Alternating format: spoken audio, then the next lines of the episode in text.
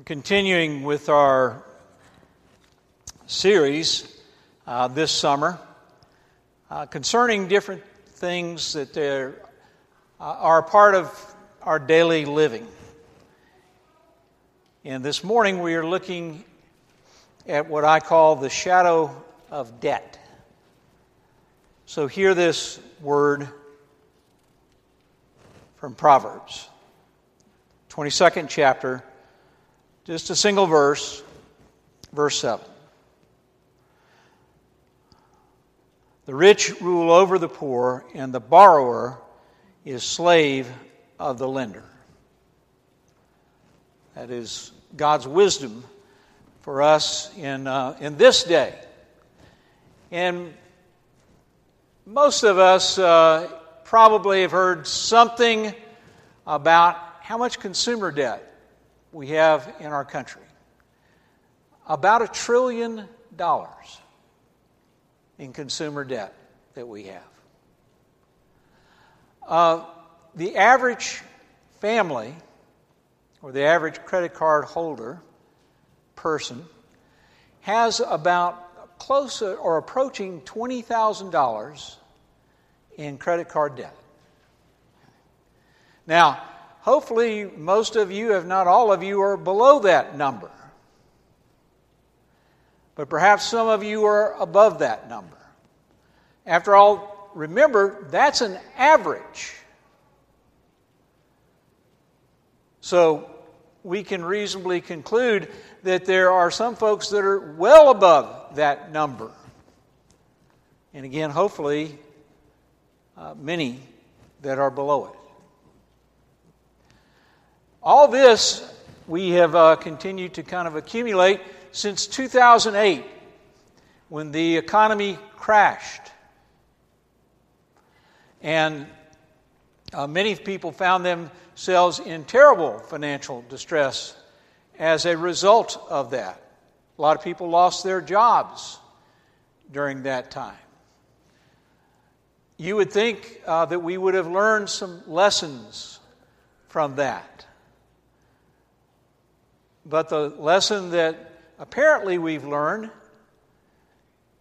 is that if uh, we are offered easy credit. If we get bombarded in our mailboxes each and every day with some kind of offer, that many people will take those offers without really thinking of the consequences of what happens when you begin, uh, usually to slowly accumulate debt debt that can never reasonably be repaid. If you look at the fine print on your credit card statements, if you happen to get those each month, and you look at the uh, how much, how long it would take to pay off your credit card debt if you just pay the minimum amount. Uh, for, for a good many of us, we probably won't live that long. In other words, it's really not going to be repaid. It can't be repaid, not paying a little bit at a time.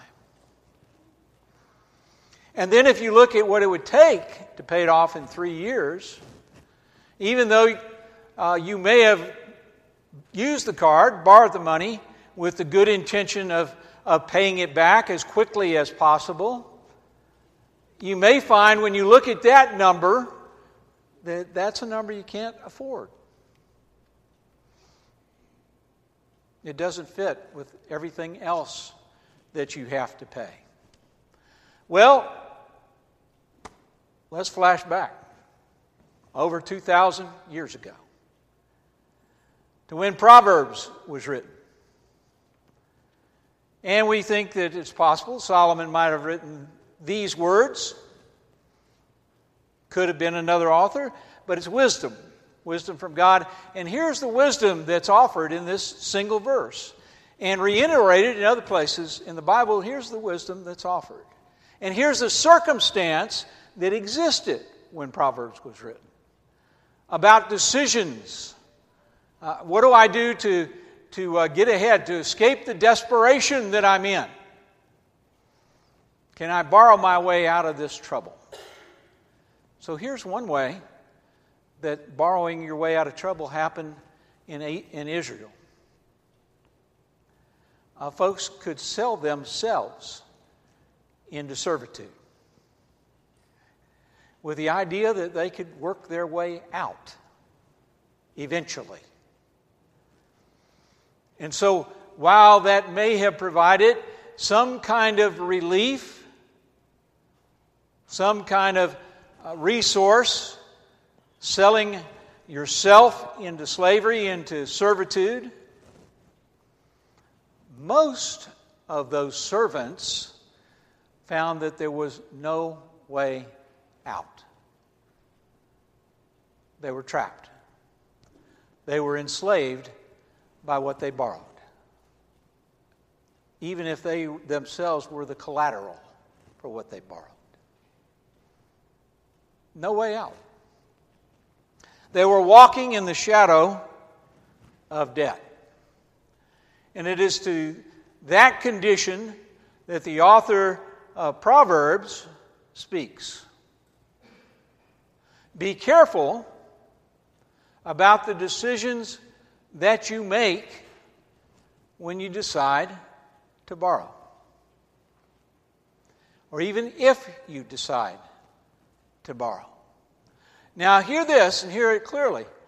The author is not making moral judgment.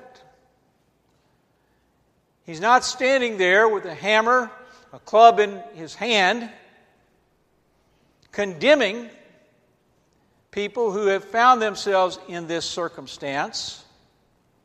He understands the desperation that people can, can experience. What he's doing is simply describing what is. That you can find yourself in debt that enslaves you.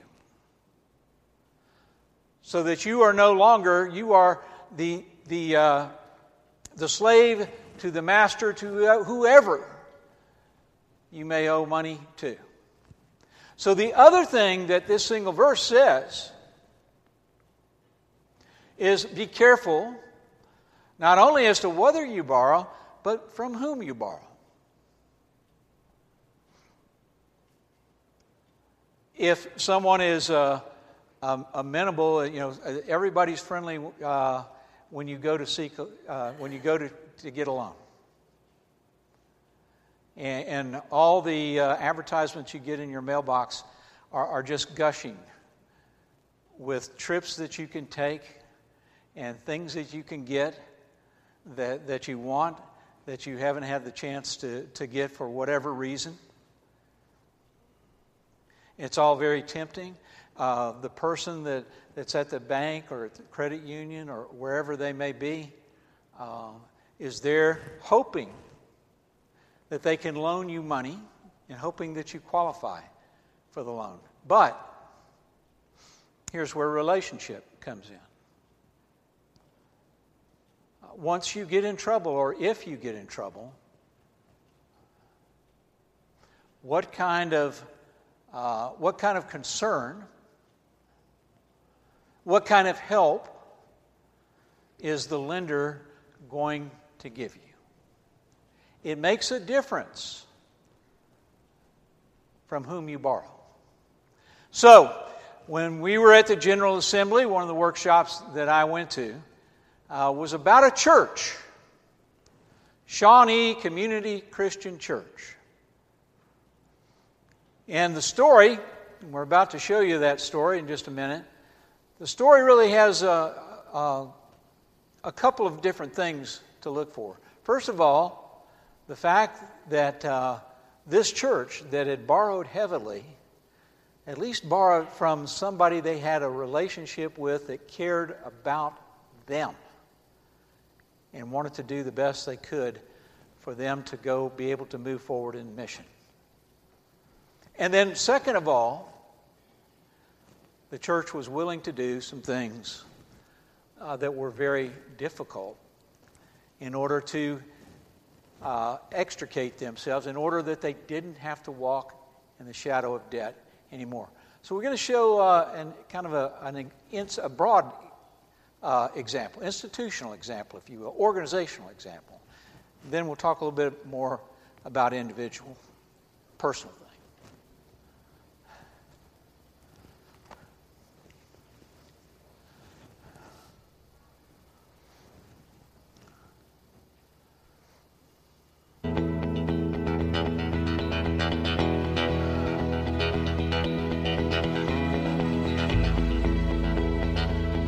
Shawnee Park Christian Church was founded in 1978 in a house on donated farmland. We grew quickly, brimming with youth, built a new sanctuary and education space, dreamed of an exciting future. And then, during the economic downturn of the early 2000s, we struggled. In 2011, we participated in New Beginnings with Hope Partnership. What we learned about ourselves was not good news. We were giving less than 3% of donated funds to mission while nearly 60% went toward a large mortgage that we struggled to pay for a building that was aging faster than we could keep up with. After a period of discernment as part of New Beginnings, we agreed reluctantly but unanimously to sell our property, to invest more of our resources and energy and real mission, and to relocate to rented space, starting over as a new church, doing ministry in new ways that might continue our witness in the neighborhood. Well, after they sold the building, they had a, a location uh, which is actually about a little over four miles uh, northwest of where the, the, old location was. Uh, went in, renovated space, and uh, now have this wonderful worship area uh, that is very flexible. It has uh, classrooms for the, the youth and children, and then it has the administrative space. It's but what is most impressive about it is the fact it's so flexible. It's used for multiple things, uh, and they don't waste space. During our transition, Church Extension allowed us to take out a loan because we feared that during our quick move and launch as a new congregation, we might lose so many people that we would need help financially getting off the ground. Still, God is good. Last month, we celebrated our first year in our new space, reborn as Shawnee Community Christian Church. What I've always said is that you know the churches of yesterday uh, were single-use facilities, uh, and where we could only do one thing in each of the rooms. That was all that it was good for. Uh, and whereas today, what we're doing is we're going in and we're building buildings and we're renting buildings and renovating buildings, and they're very flexible so that uh, you can have, uh, in the case of Shawnee Community, uh, their worship space in a matter of four minutes can be converted from worship into fellowship uh, and ready to, to feed 150 individuals uh, in a matter of four minutes. So it, it's pretty amazing. Last year, we gave 11% of our offerings directly to global, regional, and local mission. And over 65% of our budget went toward mission giving, ministry staffing, and hands on ministry in our congregation. Since New Beginnings, we have collected nearly $50,000 above our budget toward Disciple Global Mission and Week of Compassion projects around the world. We are grateful to the SCCC community for having the courage to not stand still and accept what might have been, but risk everything to spread the mission of love, devotion, and acceptance of all of God's people. We celebrated our one year anniversary by gathering for communion and baptisms and by packing over 10,000 meals to be shared during disaster relief. We continue to be one of the fastest growing churches in our region. We are alive. We are alive because God is faithful, because people in our region continue to believe in us. We are alive because of faithful people who lay down their personal preferences and comforts for the sake of mission and in hope of resurrection.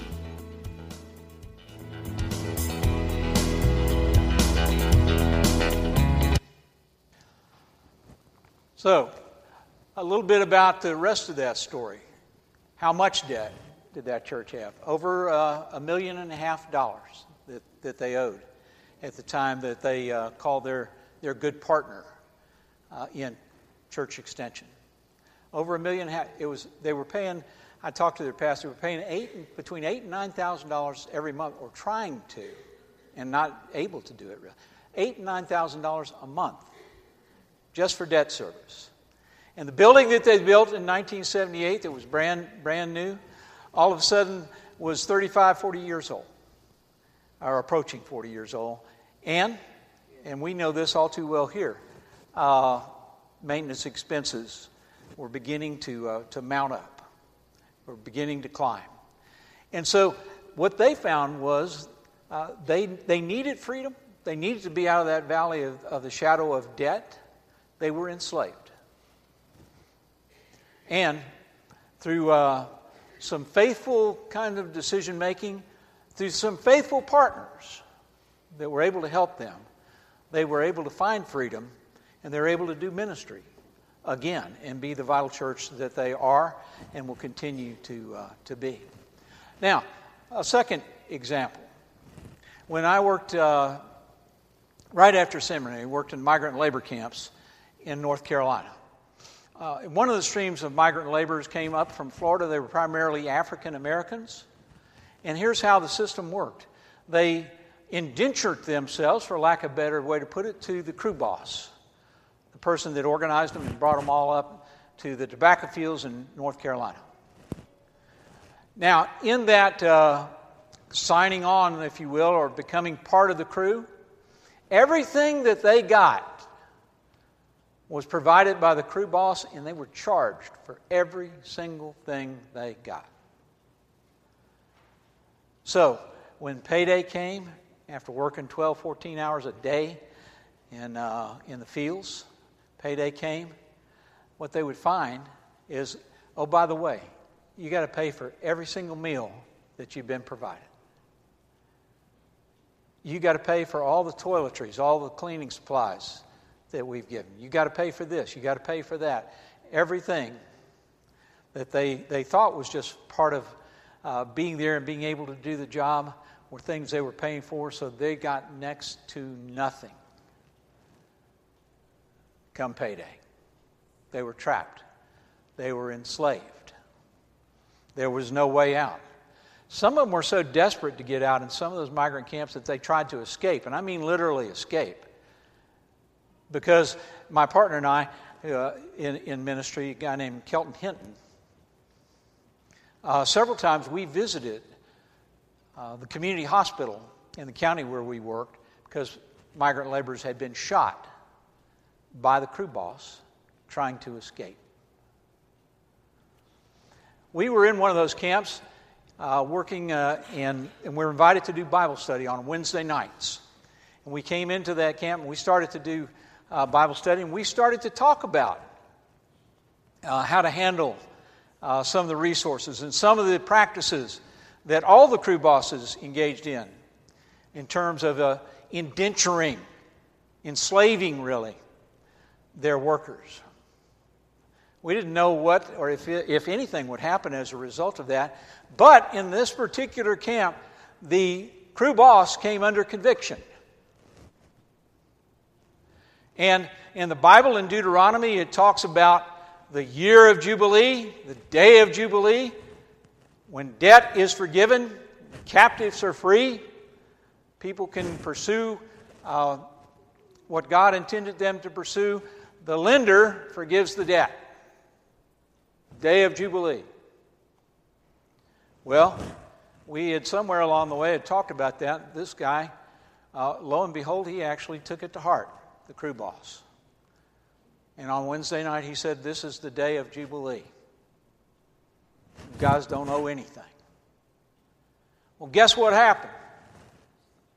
Those guys started to work a lot harder for that guy they got up and there, there was a, a totally different attitude in the mornings when they'd head out to those fields. Totally different spirit in that camp. They were free and able to do things that, that previously they were, they were oppressed and just downtrodden in the shadow of death. So, in our, in our system, Winston Churchill, Malcolm Forbes both talked about uh, the capital, capitalist system, and both of them, in, in different ways, said the same thing. Winston Churchill said uh, the same thing he said about democracy. It's really a terrible system, but it's the best system that we have, and it's one that we deeply need to be devoted to. And Malcolm Forbes said, you know, without the moral balance of Christianity, uh, capitalism is a terrible way to do things because it leads to unequal distribution of things.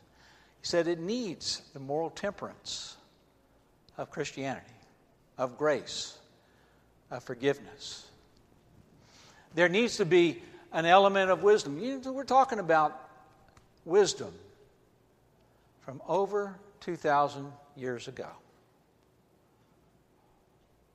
about how to take care with whether you borrow or not, and even who you borrow from. Over 2,000 years ago, and that wisdom still, still has great, great meaning and significance for us today. So wherever you are in your life, and you may you may be somebody that can offer the year of jubilee, the day of jubilee to somebody. I'll leave that to you and to God as to how that may work or not work. You may be in that position. You may be in the shadow of debt. Again, Proverbs is not making any moral judgments here. The writer just saying, this is the way it is. And it's not a pleasant place to be. Stay faithful. Look for partners that can help. Examples like Shawnee Christian Church that found partnership. Somebody that cared about what they were doing, not what how much they owed and was owed to them. Seek God's wisdom. Live God's wisdom. Be God's wisdom. Let's pray.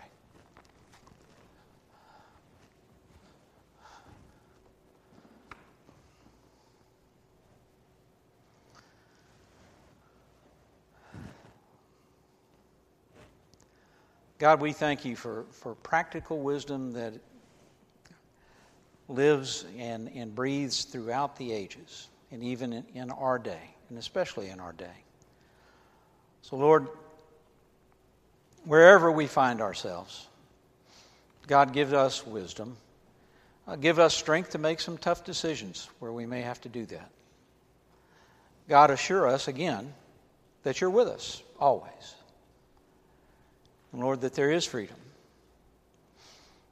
And Lord, that that is your desire for each and every one of us. In Christ's name, amen.